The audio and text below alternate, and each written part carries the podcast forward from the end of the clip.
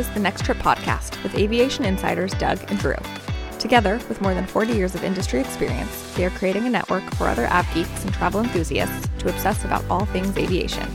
All thoughts and opinions are their own. Good day and welcome to Boarding Pass 187, operating on June 26, 2023. This is Doug, an airline pilot, and I'm here with my buddy Drew, an airline ops manager. We're here to discuss aviation topics from an industry insider's perspective. Drew, was this an IHOP after work kind of week for you? When I typed this, I don't think you had been yet until last night. Day before yesterday, I sent you a picture. I re well, I resent your picture of Denver with all the the flights scattering everywhere because the weather that, was so bad.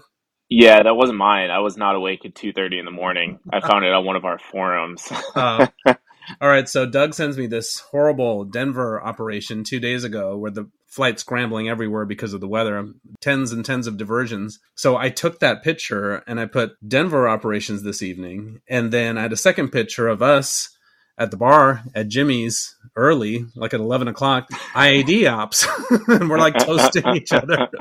it's karma. It's karma.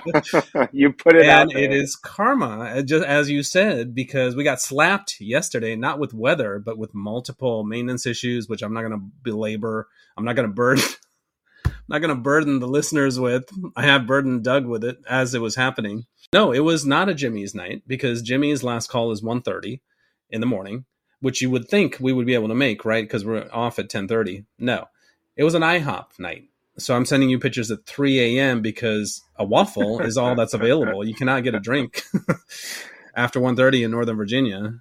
Yeah, it was an IHOP night, which means that it was a mess, and you know the schedule is stretched very thin on wide bodies because we're operating all these new flights. Tokyo uh, took eight hours to leave. Believe it or not, the customer reaction was calm. I was asking customer service, "Are they okay? Do we need to do anything?" No, they were calm, and you know they're mostly. I would say they're at least half Japanese, and uh, not to use a stereotype, but they are very calm, practical, very, very respectful. It's like the you know when these flights are delayed, we've noticed. I'm not, I, and I hate to make stereotypes, but but Zurich and Tokyo when they go on maintenance people just go to the club. They just are very uh, pragmatic and they know that we're working on it. But the other thing is, our agents are explaining what's going on, and my department is explaining to the agents so that they can understand that we are doing everything possible. Doug, on this flight, we had everything imaginable. We had maintenance, we had a plane swap. The new plane had a circuit breaker issue right before it took off. That took the pilots over their legality time. It's not the pilot's fault. And we listened to them on the radio trying to resolve it with our headquarters maintenance couldn't do it, came back to the gate, have to change the crews. But long story short, this was our solution. And this is what a big airline can do for you, which a small airline cannot, especially at a hub. That Tokyo crew, they did not go to Tokyo. They went ended up going to Rome because they're mm. not able to go to Haneda, which is a long flight, but they can go to Rome, which is 7.5 hours. That is why I always, always, always pack for anything. It does yeah. if if it's winter, if it's winter here and I think I'm going to Hawaii, uh-huh. I pack both winter clothes and flip-flops and a swimsuit. If mm-hmm. it's summer here and I think that I'm going to Hawaii mm-hmm. and it's winter in, in Australia or quote unquote winter where it's cooler, mm-hmm. I have a jacket, I have my jeans. Always, always, always as a crew, you have to pack for anything because I've yeah. been there before it, in my Air Force days, we diverted to New Hampshire coming uh-huh. back from the Middle East, and my co-pilot only had flip flops. Oh no! So there, there we are at eleven at no at eleven o'clock at night. Uh-huh. The only thing that's open is the bars. Nothing, no, no place to buy buy clothes. Uh-huh. She is walking to the bar from the hotel through snow in flip flops. it's like, come on, you're, you're, yeah. you're air crew, you're a pilot. You know that you don't you don't always end up where you think that you're going. Right there, so they're like, "You're not from these parts, are you?" the Haneda crew went to Rome, and the Rome crew is now going to Japan. and of course, you know now there's a sacrifice because there's some Japanese speakers on the Haneda flight. Now those Japanese speakers are trying to talk to the Italians. They'll make it work, right? there's Google, you know, Google Voice or Google Google Translate they both leave and there were other issues and i'm sending you lisbon is off London is off. Haneda is off. And I, I told you with Haneda being as long of a delay as it was, I was going to tell NOC if we don't make the legality time on this takeoff, which we just made, by the way, on the second one, because the Rome crew doesn't have forever for their legality. So it took off with about 25 minutes to spare. I texted Doug and I'm like, Doug, I'm telling you right now, I'm t- telling NOC, if this doesn't work out, I want them to not come back, fly to SFO and figure it out there. Yeah. that's an SFO, that's a triple seven base. And you know, at least yeah. well and the, the people are making progress towards asia. We don't have a lot of flights to asia. And at sfo there's way more options to get to tokyo and beyond. Yeah. Yeah long story short it was an ihop night. Um, and the night before when we were celebrating we actually invited andy andy who's been on the show. He does some voice uh, tapings for us so he comes in and the so it's Ryan and Patrick. These are huge Av geeks. Ryan can run circles around both of us in terms of Av geek meaningless uh, information, useless Av geek information. He will run circles around us. So he comes in. So we have our Av geek vetting for Andy, and the Av geek vetting is what are the engine types on the 747? And that stumped him. The look on his eyes was like, did I really want to be here? but anyway, so we're like, all right, just tell us the makers, and he, it was Rolls Royce, Pratt and Whitney, and GE. So we let him stay. You have to get the specific types. You let him stay. That's nice. Very, very kind. Doug has been away from civil aviation for so long now that you sent me a picture in Denver of two planes, and it's like, whoa, look, two wide bodies. One of them is a 757.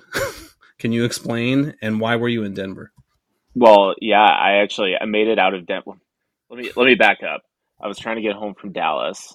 Well, actually, let me back up from that. I said I would mention the the new Sky Club in yeah. LA.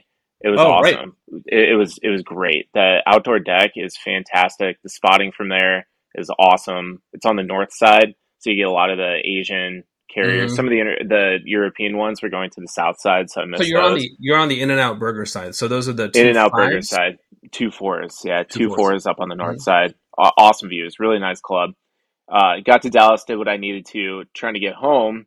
The only well, first of all, I was going to try and get out to Newark to take the Transcon from Newark to San Francisco and mm-hmm. hopefully get business it was going to be really difficult to get to Newark, and then it was going to be difficult to get from San Francisco back to Sacramento. Would you have gotten business class at least? I I was number one on the list. It was full, but I was number one. So if someone had no showed, then I would have. I, I definitely would have. Uh, With the upgrades, well, I, I, I was yeah.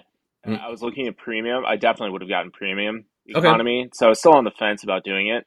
But mm-hmm. then when I realized that I, I couldn't get back from San Francisco, I was like, you know what? Let me forget it. I'll just start making my way back home. Mm-hmm. Could only get as far as Denver. Had to get a hotel in Denver. So I got non-rev gotted, or non-rev got, I guess, was not totally on my side.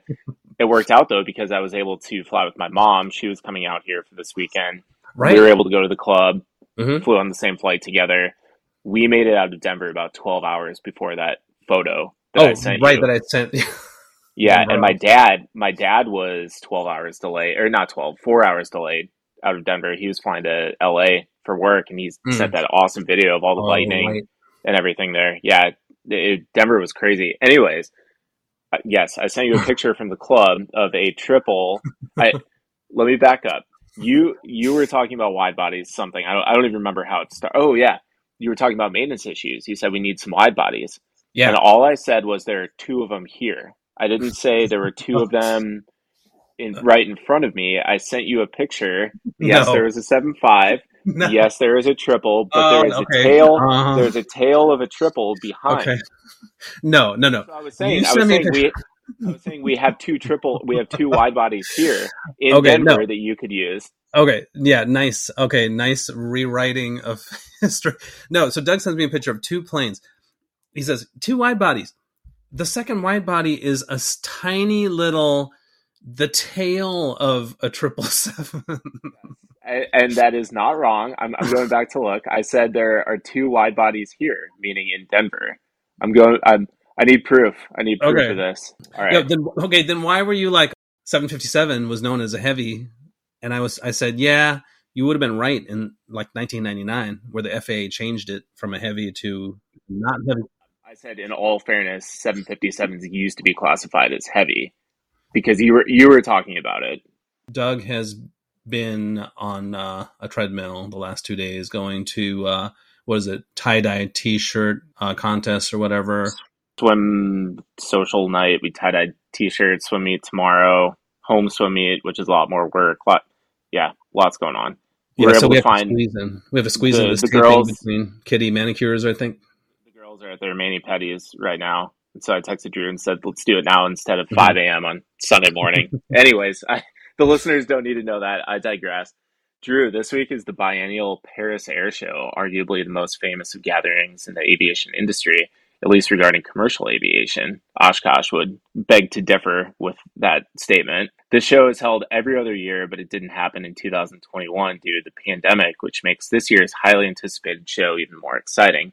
We'd love to tell you that we're there live on location in Paris. We're not. Maybe someday, maybe two years from now, we can try and plan on being there. But for now, Drew, before we get to the news items coming out of the show, let's take a look at the history of this famous event. Doug, as soon as you have more than two days of vacation time, we'll have uh, we'll have the ability to go see this stuff. Until then, I got to visit you in like Altus and uh, Wichita and wherever else in the middle of the country we were. the Paris Air Show is actually is the largest air show and aerospace industry exhibition event in the world, both by size of exhibit and number of exhibitors. The 53rd show, which was held in 2019, had nearly 2,500 exhibitors spread out over more than 125,000 square meters. Until 2021, the show had been held every two years since 1909, Doug the year of the first show, except for a break during World War II. The inaugural show attracted nearly 100,000 visitors. That's a lot.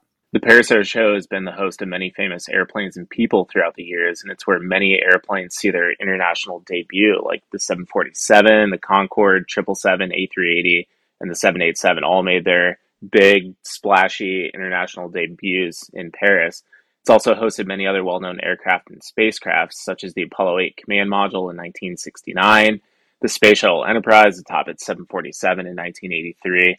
And then in 1989, the Soviet Union was there with the Antonov 225 and their version of the space shuttle on top. Mm-hmm. It was also, unfortunately, the location of the worst airshow disaster, uh, one of the worst airshow disasters in 1973 when a Tu 144, that is the Concorde that is the Russian version of the Concorde, stalled during its performance and crashed into a neighborhood, taking the lives of six flight crew as well as eight others on the ground.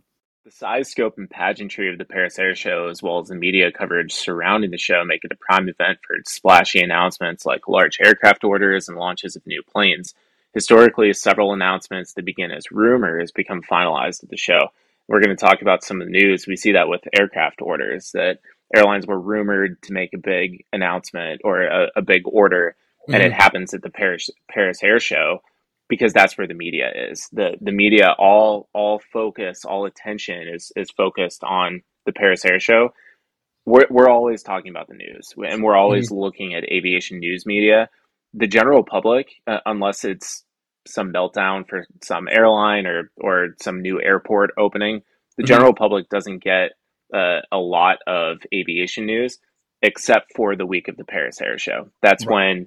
when when journalists who don't normally cover aviation, when news outlets that don't talk about aviation a lot, they're there in force and that, this this is like the Super Bowl if you can call it that, the Super Bowl or the World Cup or mm-hmm. the Olympics of the aviation industry. Or like the Grammy Awards cuz all the celebrities of the aviation Correct. world are there. Correct. Yeah. yeah. And, I mean, you said a splashy event. That's exactly what it is for for uh, aviation. What was that meme that I sent you? Do you remember? I think I sent it to the group. It's it's that it's that dude. It, it, he looks like he's on a college campus with a cup of coffee, and there's mm-hmm. a poster in, in oh, front yeah. of him. And and like I, you see that all the time. It's like it says something and then change my mind. Mm-hmm. And you, you can put whatever you want on there. but this meme was something along the lines of the Paris Air Show is for aviation manufacturers like the state fair is for hot tub salesmen. it probably is. Changed my mind. right, exactly. Let's continue talking about Paris while we're on the topic, Drew. Let's get to the news coming out of the air show. Airbus made quite a splash on the first day. They really did. And I think it's been maybe two years since we mentioned um, the move of uh, the center of gravity of aviation from the Middle East eastward to India and China, and we are seeing it happening. It's only two years, and we are we are seeing it happening in front of our eyes. So we are headed back to India with our first story. Air India's 470 aircraft order earlier this year broke records for being the largest order in history. Well, that record only stood for a short time, Doug. Airbus and Indigo launched the show on Monday with an order for 500 aircraft, all the A320 Neo family. As a sign of the massive order log for Airbus, the aircraft are scheduled for delivery between 2030 and 2035. Uh, with Monday's order, India, which is now the largest country in the world and the fastest growing aviation market, has the second largest percentage of outstanding orders behind the US. Indigo controls 60% of the Indian market and still has 480 airplanes yet to be delivered from previous orders. It's just mind boggling. It's like their aviation or um, commercial aviation industry is growing like our country did in the 60s where it was just exploding. Just reading this i don't know how many aircraft indigo has right now. I, I would have to look that up. Mm-hmm. but an, an order for 500 airplanes plus the 480 that they already have on order mm-hmm. I, I, think they have a couple hundred right now. With with all this 5g stuff that's coming up on july 1st i read an article in the wall street journal this morning talking about what airplane what airlines had put in new radio altimeters and it was mentioning delta united and, and where their fleets are at Mm-hmm. It says Delta Mainline has 900 airplanes. That that was a quote from the article. Delta, one of the largest airlines in the world, has 900 mainline airplanes. Mm. Indigo has more than that on order on that order, are going to yeah. be delivered in the next 12 years. Just, yeah, just put that into perspective of how fast the Indian market is is growing. And we've talked about Air India and Vistara coming together and how mm-hmm. there are just so many massive orders coming out of India. It's just crazy to think about that Indigo within a couple years could be the largest airline in the world, at least oh, in terms right. of, of total airplanes. What did we say? 60% of the Indian market. Air India, which every which a house is a household term, right? They fly all over the US, all over North America, all over the world. They only have 9% of the Indian domestic market. So are we going to see what we saw with Pan Am and TWA here, where Indigo starts flying internationally and they have all this domestic feed that they can send overseas. I I'm pretty sure people in Indigo corporate offices are thinking about that. I know they did lease uh, triple seven three hundred from Turkish recently, but I could see them launch nonstop flights all over with wide bodies, and they may use. I don't know if they ordered an A three twenty XLR I don't. That's not their. That's not their path right now. But they could very easily start with a few international routes.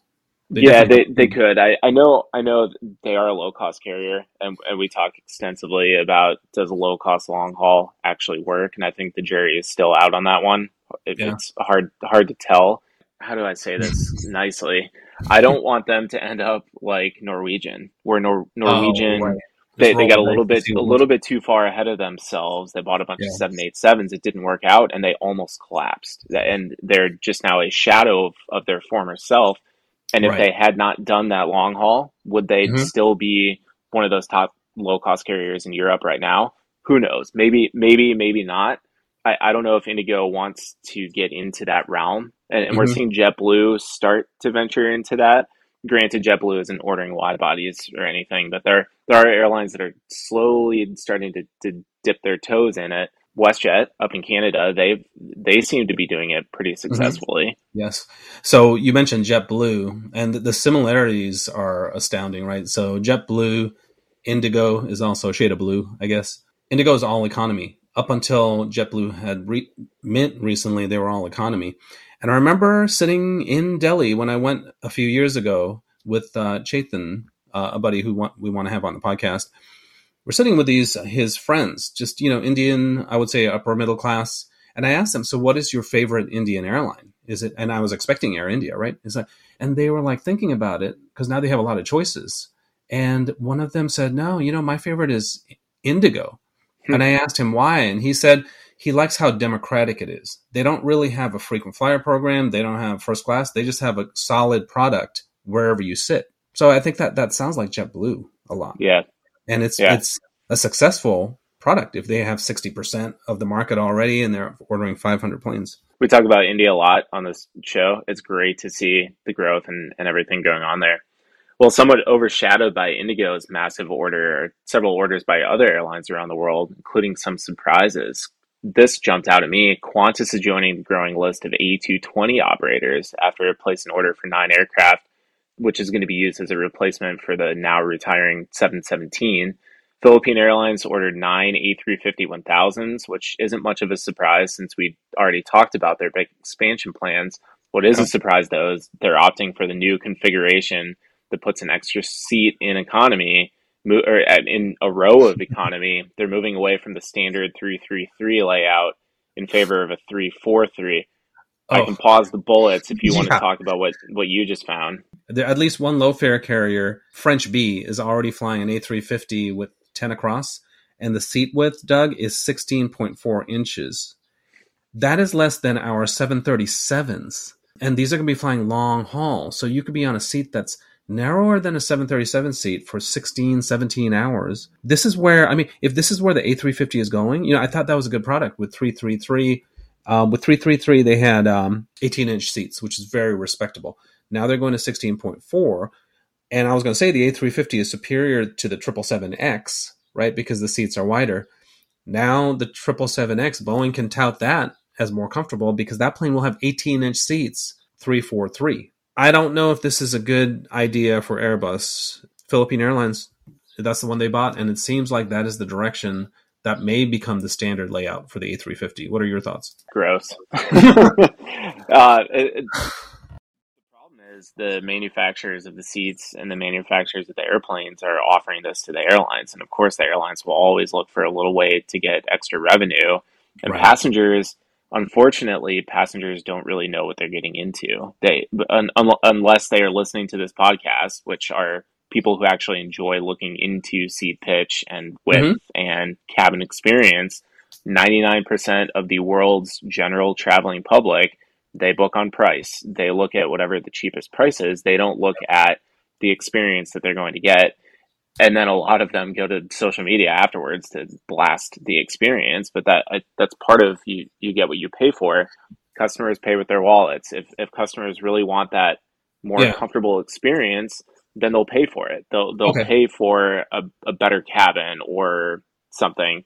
Right. People want cheap people want cheap fares. Airlines yeah. give them cheap fares and the way to get cheap fares is to put more people in the back of the bus. Unfortunately that's how the economics of aviation work Okay, but then they they book that because it's the cheapest. Then they fly it. They don't have a good experience and they don't come back. This is why uh, people say they won't come back. They might come back out of desperation. Do. They might they come back out of desperation, do. but they so when you're looking back, oh my god, that seat was so tight. The prices are basically going to be very similar across the airlines, right? They're very competitive. Now, if I can choose between Singapore and French Bee, I'm going to choose Singapore if it's uh, the price is similar because I remember that experience. A lot of airlines business is repeat traffic. And what do we say? It's like any business. 80% of our revenue comes from about 20% of our customers. These are the return customers. So when you do something like this, yes, you might get that.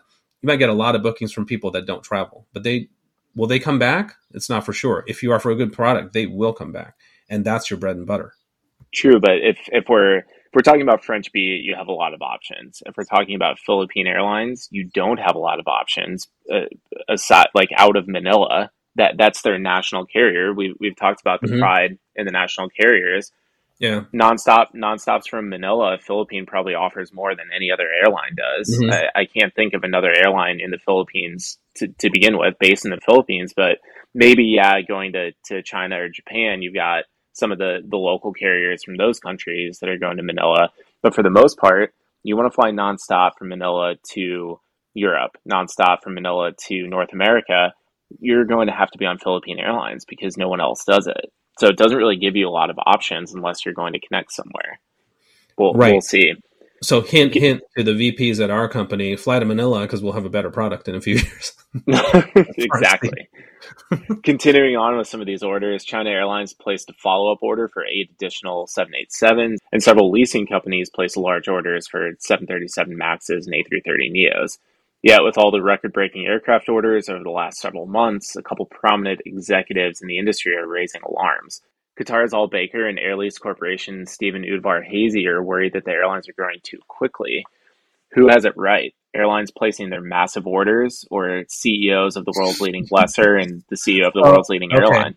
So I'm Who's laughing. Right, so I'm laughing because Al, Bak- Al Akbar, we know how shrewd he is. This is the CEO of Qatar Airways, right? Of course, he's going to say, "Hey, slow down! You're buying too much," because that's competition for him.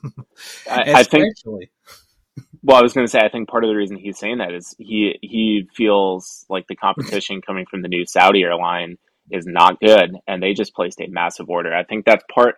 I, I think he, he shrouded it. He didn't really come out and say that it's all because of Riyadh Air, mm-hmm. but I, I think that that has a little bit to do with his comment, at least. Well, also the slowdown. I mean, a lot of his customers are going to the Indian subcontinent and South Asia. As we speak, my mom is in Doha changing planes to go to Sri Lanka. So when he's like, whoa, hold up. So he's seeing Riyadh Air. He's also seeing Air India and Indigo just across the Indian Ocean buying all these planes. Of course, he's going to say, hey, slow down. This is too much. he already has hundreds of planes and hundreds of planes on order. They, are going to get some competition because the um, it's moving, and then there's this newer airline, Riyadh Air. Who knows how they'll do? I, I really don't know. I mean, they don't have a large population. There's also already Emirates, Qatar, Etihad in the Middle East. Air India and Indigo, they have that local market, so they have a lot. They have a lot of opportunity. Yeah, I, I take what Al Baker says with a grain of salt. Usually, I mm-hmm. I like what I like what he says because it's entertaining, but a, a, lot of his analysis is is just hot air. I feel like, mm-hmm. whereas Udvar Hazy, who runs Air Lease Corporation, which is the largest mm-hmm. lessor of airplanes in the world, and yeah. he is very much a businessman. Like that is his his baby, his That's company. True. I take what he says with with a lot more realism to it, if mm-hmm. if you can call it that. Like I, I listen to what he says because mm-hmm. he seemed to have gotten it right more than he's gotten it wrong throughout his entire career. If he's yeah. saying that there might might be this bubble, maybe there is, maybe there isn't. But I kind of look at it too, like Indigo's order is for seven years from now. Like they're they're not even going to start getting the airplanes for seven years. Right. When we're talking about ordering that far in advance, who knows what's going to happen? I, I, where are we going to? Where's the world economy going to be in seven years? No one can tell. So yeah, yeah. Udvar Hazy could be right. He could mm-hmm. be wrong. I I think that we have to look at it too from like we're looking at it like it's this huge ordering bubble right now, mm-hmm. like he said. But think right. about 2020, 21, and even into part of 22. There yeah. were very few orders in total in those mm-hmm. years. So the, the line was flat and now it's jumped quite a bit. That's more on like the linear growth of mm-hmm. what we were expecting. It seems like a lot right now, just because airlines are making up for the last couple of years. If that well, makes sense. I would, yeah, I would. I would even say it's not linear growth, especially in India. It's more like a curve that's accelerating. They reached their domestic passenger volumes. Um, they they had a record like uh, two months ago, and it was four hundred fifty six thousand passengers in India. Right? How much do we have? on a regular day. It's upwards of 2 million. In our country, population wise, it's smaller. So, yeah. So that's not, I mean, I don't think that's. It's a fraction. It's a fraction. So there's so much growth that can still happen. So I don't necessarily think it's it's too much ordering. And you know, there's all this talk of an R word. All this stuff is great because these keep this keeps the production lines going in Seattle, in Charleston, in Toulouse. This is a shot in the arm right now for all these companies and jobs. It's great, I think. You were talking about the U.S. Uh, an article that isn't really in our, our news segment, but we can talk about it right now. I read that TSA screenings last, I think it was last Friday, the 15th or the 16th of June, reached the highest level since pre COVID. It was like two point almost 2.8 million people oh, wow. on on a, a midsummer Friday. Just just a, a midsummer Friday. Mm-hmm. We're back for a single day that was the highest in the last three plus years, which is awesome to see. Yeah, it really is. And how much is that? That's five times as much as they had in India for the record day. So just to give you an mm-hmm. idea of how much growth they could have. Doug, Boeing does not, back to Al Baker, this is just one of these people, right? One of these um, uh, iconic characters. Figures, characters. Karsten Spohr, we love him, Lufthansa. Al Baker, who is uh, Barry Biffle, Very just the name Frontier. yeah, they're like a cast of characters that we constantly talk about. Anyway, all right, Doug. So Boeing doesn't seem to agree with Al Baker or Varghese. We talked last year about Boeing and Airbus annual 20 year forecast for new airplanes around the globe. This is exactly what we just spoke about. Boeing this week raised its projection from 41,170 planes to a new number, 42,595. Of these, 32,420 are expected to be narrow body variants of the 737 MAX and A320 Neo family.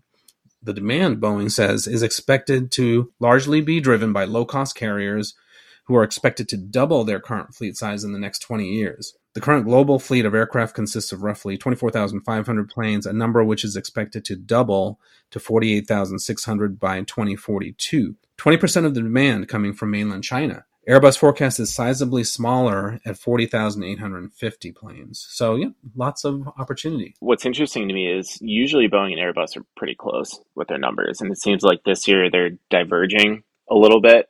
I don't know if that's just the economies in Europe being different right now than the economies in North America. But, mm-hmm. but either way, both of them, both Airbus and Boeing, have talked about this China number 20% of total demand coming from one country, from China. I was trying to look because we've already talked about India. I was trying to look and see if, if Boeing or Airbus forecast an actual number for India. Mm-hmm. I'm sure somewhere it's out there. I couldn't find it. I have a feeling that we're going to, as we've talked about, we're exponentially, we're going to start to see that demand year over year from India continue to grow. And yep, it's, it's just going to be, it, yeah, accelerate. It's going to be crazy to see. Well, and we saw what happened in that train. I mean, the very sad train collision Accident. in India. Yeah, collision. And, yeah.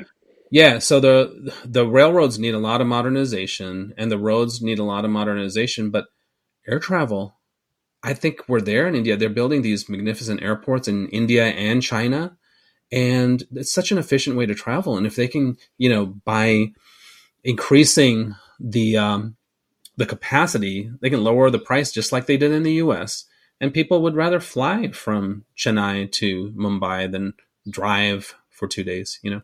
Yeah, or take the overnight train, the 36 hour train. Yeah, no thanks. We have to do a go around now on a story that we talked about last week. Spirit Aerosystems proposed contract with its machinists. Remember, this is the company that produces all of the 737 MAX fuselages. 79% of the members of the union representing the machinists voted down the contract on Wednesday, and 85% voted to authorize a strike. Spirit announced it'll halt all production at its Wichita facility beginning with the first shift on Thursday. The union said the company's offer is unacceptable, while Spirit said it's disappointed by the outcome and that no one wins in a work stoppage, but it looks forward to continued meetings with the union leadership to reach a deal. Boeing chimed in and they said that 737 and 78 production could yet again stop due to the work stoppage in Wichita. Doug, this is a problem. So we talked about airline strikes and the Railway Labor Act, where the president could order them back to work and eventually Congress could force a contract on them. This is not an airline. So there's no, this strike could happen and it could stop production of the 737 and the 787 which is well it is happening concerning. yeah it, it it is happening it started yesterday it's it's right. going on right now yeah, so hopefully it'll be resolved quickly. I mean, we were hopeful on last week's episode because it sounded like they're getting a 34% raise and some other benefits on time off and whatnot. But the what did you say? The devil's in the details. The devil's and, in the details. Yeah, yeah the, the media not really newsworthy, but you know, the media always always goes to the percentage of pay. And I was doing a little reading into this. They were only getting a 16%, an actual 16% raise. Hmm. It was up to 34% with possible benefits and bonuses thrown in. So it wasn't a guaranteed, and that's over like a four or five year. Right now, inflation is like 6% a year, and, and their contract was over four years, 16% over four years. That doesn't even beat inflation. So right. that that's where the, the way that the media sometimes pitches it is, oh, this is such a great deal. So that mm-hmm. if and when it gets voted down, they can be like, what what are these people doing? Like they're they're greedy and just reading some of the comments that, that people just don't understand they're like oh it's, you know it's such greed and and everything yeah. just like a lot of airlines the, these workers haven't had raises in several years so they're right. they're already below what a lot of average workers have had increases year over year so it really comes down to more than just what is that headline grabbing, attention grabbing headline in the media. Yeah. Yeah, no, I mean not to get into a union versus management. I mean there's there's there's arguments on both sides, right? But in the US it, it's something like the average CEO in the US makes 3 to 400 times as much as their as an employee in their company. I mean it's become so skewed. In Japan, I think it's like 50 times and I think you know, it's a lot different than here. The the JAL CEO goes and stands in line at the cafeteria and has food with their employees. I think we need to get to. We're never going to get to that. you know, we're never going to get as far as pay. It's never going to be as close um, as far as CEO salaries, anyway. But you know, more power to them. And now is now is the time to strike for pilots, for rampers, for flight attendants, for machinists. It's time to get some piece of that pie and I don't fault them, and uh, they'll they'll work it out, I'm sure. But in the meantime, you know, this is what we have to deal with. We might have more delays on the on the planes, and airlines will be upset because they can't they can't run their schedules that they want to run with all these additional flights. But maybe it'll work out, Doug. Maybe there will be a softening of the economy, and we don't need the planes that fast. Sometimes it just works out. It'll be the Airbus forecast instead of the Boeing forecast. right. well, you're talking about the Airbus forecast. I mean, am I reading this right? The Airbus forecast is 40,000. The Boeing forecast is 42,000. Well, that I, am yeah, but I'm I'm not really sure if that if that Airbus forecast is mm-hmm. the is compared to the 48,000 new airplanes the Boeing mm-hmm. has said because there are two numbers that that's where mm-hmm. it's confusing. Boeing has both 42,000 and 48,000. Yeah. So I'm I'm not sure if the Airbus forty thousand is compared to the first Boeing number or the second. Yeah. Who knows? All right, we're going to come back to Boeing um, and a new product, some new thinking finally, which I'm really excited about. Let's quickly step away from aviation altogether for our last news story. Though we're covering this because there is an actual aviation angle. Can I just mention that? So, you know, we were at this birthday party on the Eastern Shore. I was talking to these people that I didn't know in different industries. One was uh, a, a, sailboat captain, right, and one was uh, I drove a Model T for the first time, you know, which I'm regaling you about all last week. There is a connection to aviation in everything. and then you know I hear Robbie. It's like, does Andrew know these people? He's like, no, he's building bridges with aviation. All right, so back to the story. Sad story, Doug. A five person submersible on a dive to explore the wreck of the Titanic went missing this week shortly after beginning its eight hour journey. It was operated by a tour operator called OceanGate Expeditions, which conducts underwater scientific research as well as tourism dives such as this one, where the four passengers uh, reportedly paid $250,000 each for a seat on the craft. So after a five-day search, the U.S. Coast Guard found wreckage Thursday on the seafloor near the Titanic, and it was confirmed to be from the Titan, which was the uh, the vessel operated by OceanGate, and was confirmed to be from the Titan after it experienced what is being called a catastrophic implosion. One of the five people on board was a man named George Harding, a British a British aviator and explorer. In 2019, to celebrate the 50th anniversary of the first moon landing, Harding, along with two other pilots, set the world record for the fastest circumnavigation of the Earth over both poles, so the North and South Pole. They were flying a Gulfstream 650 ER. The three pilots made just three stops in their 46 hour, 40 minute, 24,000 mile trek. That's awesome. I remember reading about that at the time and, and following it. I think it was all over Twitter and social media and, and some other media were covering it three stops, 46 hours, all in a G6550. That's mm-hmm. pretty crazy, both North and South Pole. I think they stopped, I'm trying to remember, it was Chile, somewhere in Europe, and then maybe mm-hmm. Alaska, I think, okay. and, then, and then back to their final, or where, where they took off from. It's yeah. Pretty, it's pretty neat, and it's it's sad that that this happened. But as we talked about, there's almost always some sort of an aviation angle to well, everything. Well, yeah, and you know, it is sad what happened, but in aviation, it's not without risks, right? Especially for these people that want to be the first or the the one to go, you know, to do these these record breaking trips or these, you know, to go see the Titanic. I believe that's thirteen thousand feet below the surface, you know, in the water. So there's an aviation angle, and there's also a commercial aviation angle. so this was a uh, Gulfstream 650 ER. 2019, right? Before that, the the last record for the circumnavigation um, around the poles was also a uh, corporate jet. It was a Bombardier Global Express. Before that, for 31 years, you know who had the the record for it? I do because you sent it to me, but I, I didn't I didn't know that beforehand. Yeah, for 31 years, the Boeing 747 SP was the the leader in this. So in 1977, Pan Am Flight 50, um, it was Flight 50 because it was their 50th anniversary. They set a speed record for a polar circumnavigation 54 hours, 7 minutes and 12 seconds. This was, you and I would have loved to have been on this flight. I think it cost like $2,000. I don't know how much that is in today's dollars, but it flew from SFO, from your airport, from San Francisco to London, over the pole to uh, New Zealand, and then back up to San Francisco and uh, it was like glitz and glamour. This is the 1970s, so they had on the flight Miss Universe, Miss USA. They got to London. They picked up Miss UK. They got to. There, uh, did, did, they still have the piano bar on board? I, I just picture some someone tick, tickling the ivories. yeah. So I mean, this is a huge tangent. But what we can talk about now that you've opened this, you know, circumnavigation issue, there was a United S- oh, well, back to this Pan Am Flight 50, uh, 747 SP. This was in 1977. Not only did they break the record, this was great for Boeing because they were able to promote the 747 SP, which has was just launched the year before to show the airlines how this can go farther. The range, can, yeah, the farther range. and faster. Yeah, and the seating was similar to an L-1011 or a DC 10, so it was also competing for that uh, smaller wide body. This is pole to pole, but circumnavigation going east is the fastest, right? Because you you go with the trade the wind, the jet mm-hmm. stream. And from what I can find, it was a United 747 SP. They named it Friendship One, and we will have a go around on this on the next episode because um, we got to research it. It's really interesting. Yeah, definitely. We can come back to it next week. Drew, a couple topics that have come up in Paris this week are two things that we've talked about rather extensively on this show the Boom Supersonic and the Boeing transonic truss braced wing, the TTBW concept tough. aircraft. It is. It, it's eventually going to be the 797, so that's easy.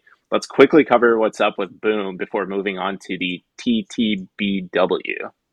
I keep wanting to say the TTTBD because it's to be determined if this thing works at all. Transonic Truss, uh, what? Um, blended wing?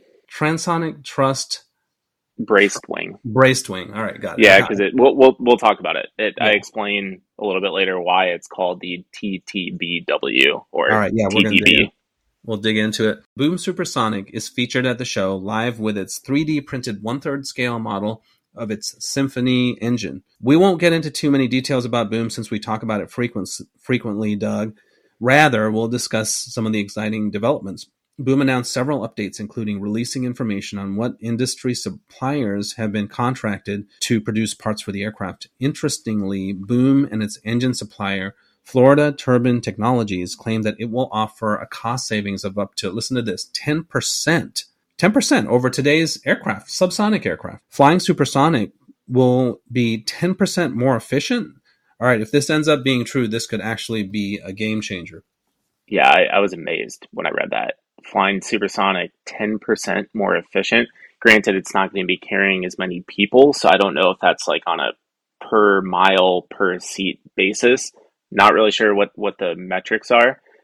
That's crazy. The the 10%. We'll see if it ends up getting there. I think the, the bigger news to come from this though is there are a lot of leading leading aviation firms in the world who are now working mm-hmm. with Boom and yes. a, a, lot of a lot of people are, are mm-hmm. saying that it's just smoke and mirrors right now that the like the the boom is actually not going to happen. Mm-hmm. mm-hmm. Who knows? Maybe it won't.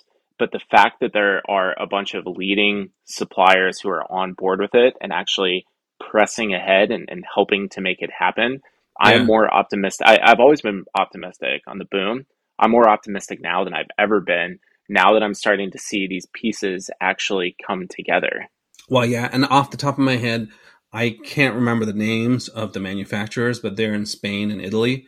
And looking at some of the names, these people they make parts for the 787. These are this is not some ragtag startup. Mm-hmm. Startup. No, these are people that actually make parts for planes already, and they've signed on with this, so they believe in it. But you know what's more shocking? So this Florida Turbine Engines, working with two or three other companies. It used to be that the air, the manufacturer makes the airplane, and then they leave the engine making to Rolls Royce, to General Electric. All these people have left Boom. they dropped out. Rolls Royce dropped out. Rolls Royce had a contract with them, and they left. So that left Boom having to create to make their own engine. What an ambitious program! And the CEO is saying they still expect to have FAA certification by 2029. That's going to be very ambitious, but we're very hopeful and we're watching the story, so that's pretty cool. The second new idea that's making headlines in Paris is Boeing's TTBW air. Let's just call it the 78, the, the 797 is Boeing's eventual 797 which we mentioned a year or so ago as a concept that looks like a mashup of a glider with a massive wingspan and the fuselage of today's aircraft and it has a lift producing truss support for the high wing design. That's where they, they get the truss name in it. Mm-hmm. Think of think of a, a, high wing airplane like a Cessna 172 where the, the wing is up top, yeah. very long like a glider, a huge wingspan compared to the length of the airplane. And it's supported by this this truss. Again, think of Cessna 172 where it's it's got the support underneath it. But mm-hmm. that truss is a, a lift device that actually helps the airplane fly and it it as you are going to talk about here, it, it's going to help with efficiencies. Every generation of new airplane needs to have some sort of efficiency gain. Basically, what you're telling me is the the future is a DC nine biplane, possibly with props. That is the future. that's, I mean, that's what it looks like. Yeah. Doug, this design is in collaboration between NASA, Boeing, and the U.S. Air Force. And Doug, I cannot remember the number, but the U.S. government uh, with NASA, they are contributing like four hundred million dollars towards this yeah, project. Yeah, it's like four hundred fifty million dollars, something. It's basically subsidized. And why would Boeing not take advantage of all this government technology to help them create their new airplane? It, it's amazing. So it's in collaboration between NASA, Boeing, and the U.S. Air Force. Pratt & Whitney was selected as the engine manufacturer of the Air Force X66, which is what the demonstrator is being called. Boeing hopes that the TTBW will be what CEO David Calhoun calls, quote, a generational leap in technology, which is what the company is aiming to achieve before it launches a new variant, likely to eventually become the 797. According to the Seattle Times, the X66's first flight is estimated for 2028 the aerodynamic truss will allow the aircraft to have thinner wings, thus reducing drag and creating a 10% fuel efficiency. Does that sound familiar? We just talked about Boom's 10% efficiency. Mm-hmm. It seems like it's it's the buzzword. Like every new technology, when we talked about the A220, the A320 Neo, it's 20% this, 20% that. But now, can I stop you? It's usually like the expectation is a next a new generation plane has 20% better fuel efficiency because that the that was what the 787 had over the 767. Mm-hmm. So this is only 10%, so it's getting harder to. Uh, I, I think that's it. We're, we're getting to a point where you you can't constantly have 20% gains. It's right. it, the, the number is going to eventually, I think, going to have to go down.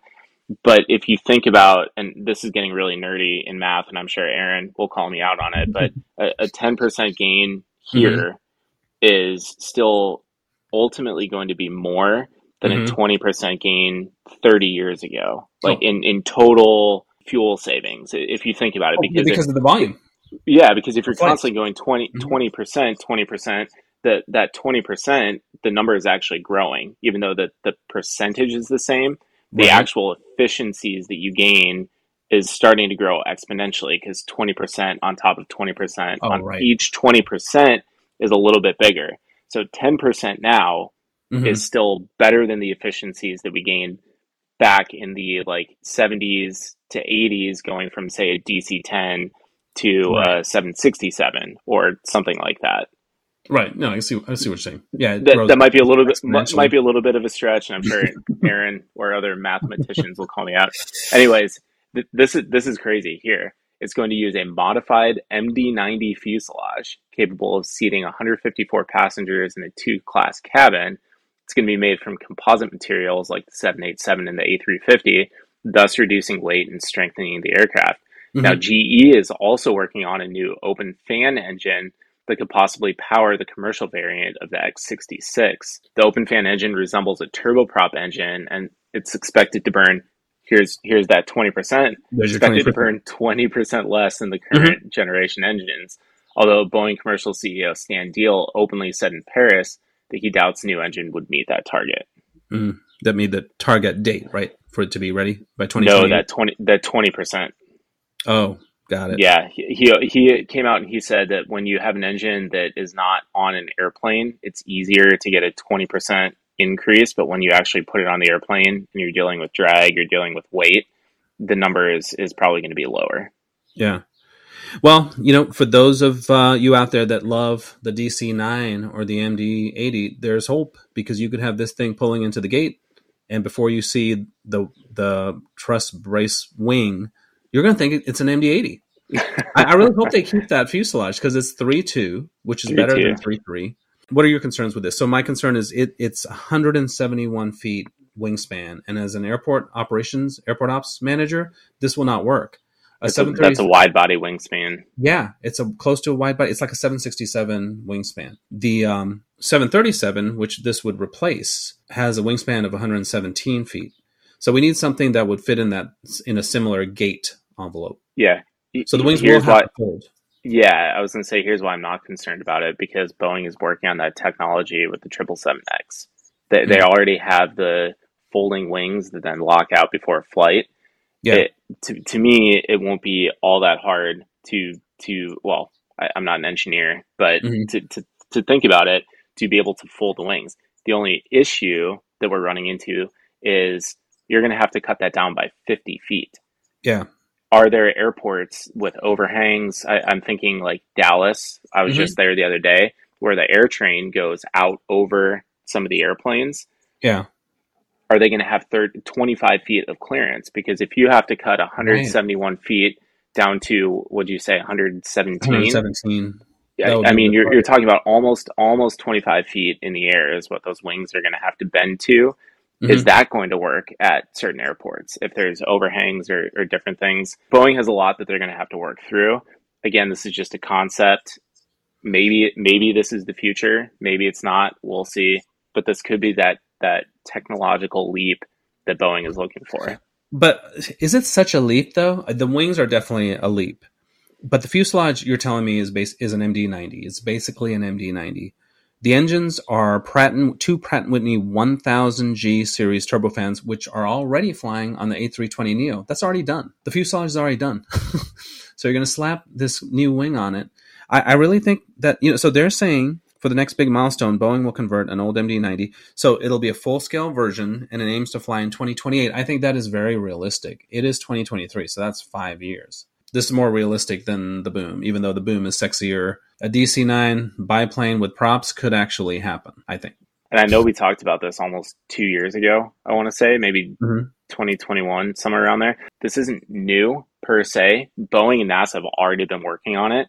Uh-huh. So to say that five years from now it could be flying, usually the, the entry t- or the, the timing from initial design to the first flight is around uh-huh. six or seven years. So yeah, I, I believe that by 2028 we could possibly be seeing this thing flying. Yeah, and if you're a passenger, there's really no huge advantages. It's going to fly at the same speeds. The advantage is going to be the efficiency because we want to be closer to net zero by 2050. Let's move to our Ops Center conversation. Doug, I'm excited about this. So, our Ops Center this week centers on a topic that has been in the news quite frequently of late missed approaches. We're not discussing the topic to make fun of people that are genuinely afraid of flying, but rather let's educate the listeners on what is a common maneuver and the reason for it, Doug. Yeah, as you mentioned, Drew, these maneuvers have been in the news a lot lately, including an opinion piece in the San Francisco Chronicle where the columnist, who, by the way, is a food critic, wrote mm-hmm. about her quote terrifying experience during a recent missed approach. Another recent missed approach, or go around as they're also called at San Francisco, had one area news outlet interview a passenger who then compared it to being in a fighter jet my flight from Sacramento to San Francisco the other day had a missed approach. That mm-hmm. happens. Mm-hmm. That's what got me thinking about this topic. I'm not afraid to fly. It wasn't a violent maneuver at all. Like I, okay. I could tell that we were going missed. I felt the engine spool up. I felt mm-hmm. me go back in the seat. And we started to climb away. Yeah. I got an awesome view of LAX. I think I sent it to you guys. That, that's oh. what I was looking at. But then it, in the same token, it cut down on about 15 minutes of club time. It's kind of a, a give, give or take. take. But I, I, I, sent you guys a message. I, I think I said something like, just did a go around. It wasn't that big of a deal.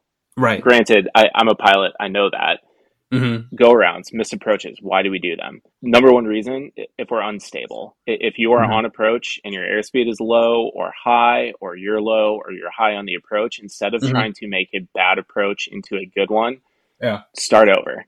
Go around. We, we always say go arounds are free. Yeah. Of course, I use a little bit of fuel, extra fuel and time. Take yourself out of a bad situation and just mm-hmm. reset up and try it again. That's the number one reason why we do them. Mm-hmm. Another reason spacing. Maybe the airplane, maybe ATC vectored you a little bit too tight, and there right. there was another airplane on the runway that wasn't clear yet. Lots of reasons for for spacing issues. Seven three, I had it once because we were we were just too fast. We couldn't slow anymore. And, and we ate up that ATC spacing that kept telling us slow to slow as practical. And we're like, we are, we're there, we're, we're as slow as we can go. We can't slow down anymore. Wait, so what is as slow as you can go around around what is that like 140 150 on the 7.3 it was like mm-hmm. 160 something because oh. the 7.3 is right. is a lot faster on the triple mm-hmm. it's down to yeah in the 130s 140s somewhere around there i have gone around so many times in my life in fact uh, i'd save this for the show i, I didn't mm-hmm. text this to you i hold the record at our training unit in the kc10 mm-hmm. for my students having the most number of go arounds on a single flight how many do you think it is? Well, first of all, does this mean that you're a bad trainer because they can't land and they constantly have to go around? People have asked me that. No, I, I, was doing everything that I could, including including demonstrating. Like, uh-huh. hey, follow me on the controls on this one. I'm going to show you what it looks like. Now it's your turn. It was their first ever flight on a KC-10. Okay, how so many, you're the the most go rounds on a single flight? Yeah. How how many how many do you think I had, or my uh, my students had? Four. Ten. 10. in a DC 10, oh. 10 go arounds. And well, I will tell you, it wasn't for lack of trying. I was trying everything to help this student land.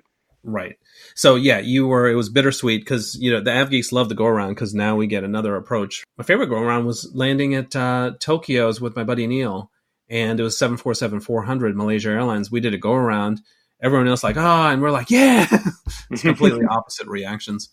But don't you now for the go around for the procedure? You have that toga button, right? That kind of sets everything for you. I mean, can you do you press that button and you monitor everything to make sure everything's happening as it should? Well, it depends. If if your automation is off, which a lot of times low go arounds are, but you've already clicked the autopilot and the auto throttles off.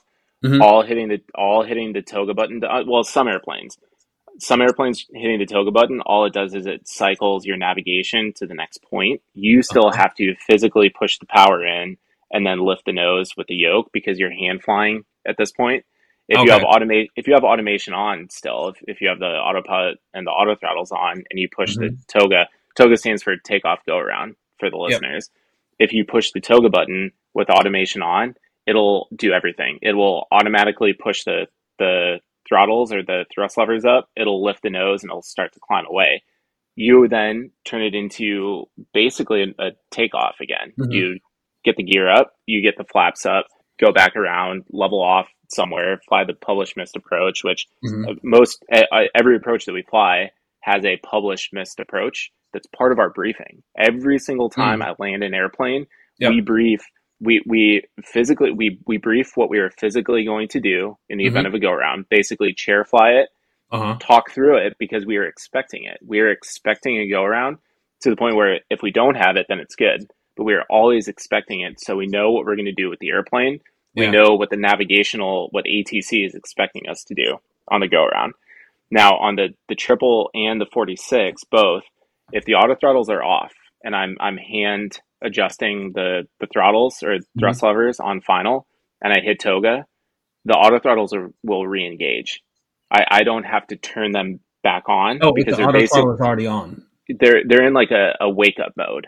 Think of it that way, where okay. they're I'm I'm controlling the throttles, but they are ready for me to push toga, and once I do, it'll it'll engage and it kicks in.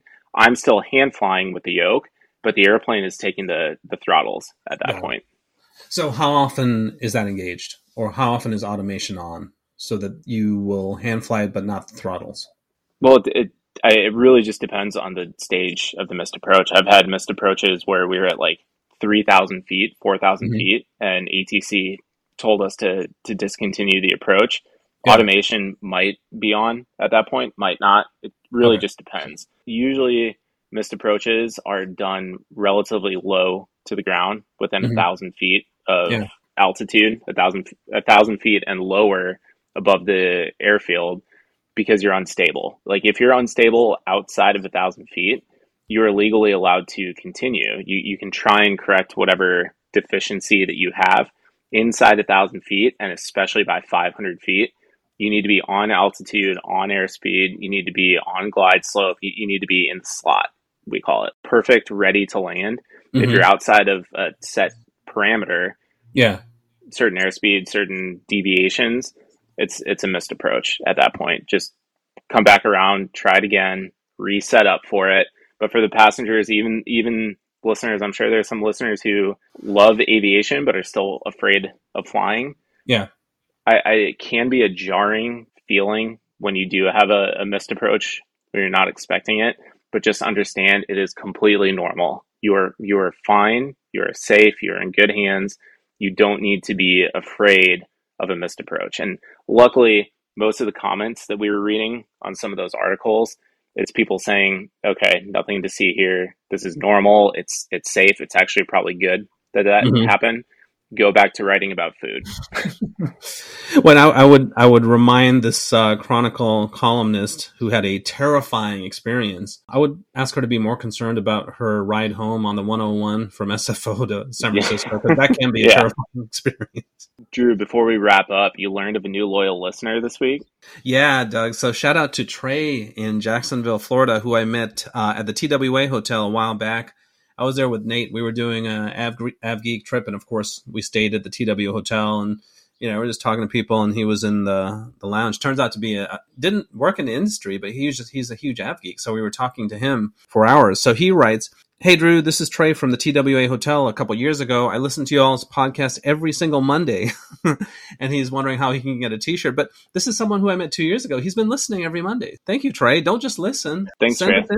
Call in. We'll, we'll give you more information how you can call in to the show. We will air your voice, so you can literally be part of the Next Trip podcast. So he says, also, I am on a Boeing hangar project at the Cecil Field Airport here in Jacksonville and thought you guys would find it pretty sweet. It will be used for maintenance for the Boeing P 8 Poseidons and the FA 18s. He said, I get to watch KC 46s, which is your new airplane, Doug, and KC 10s. Well, not for long. And P3s do patterns and touch and goes all day. I'm in heaven. I'd be in heaven too. How could you work?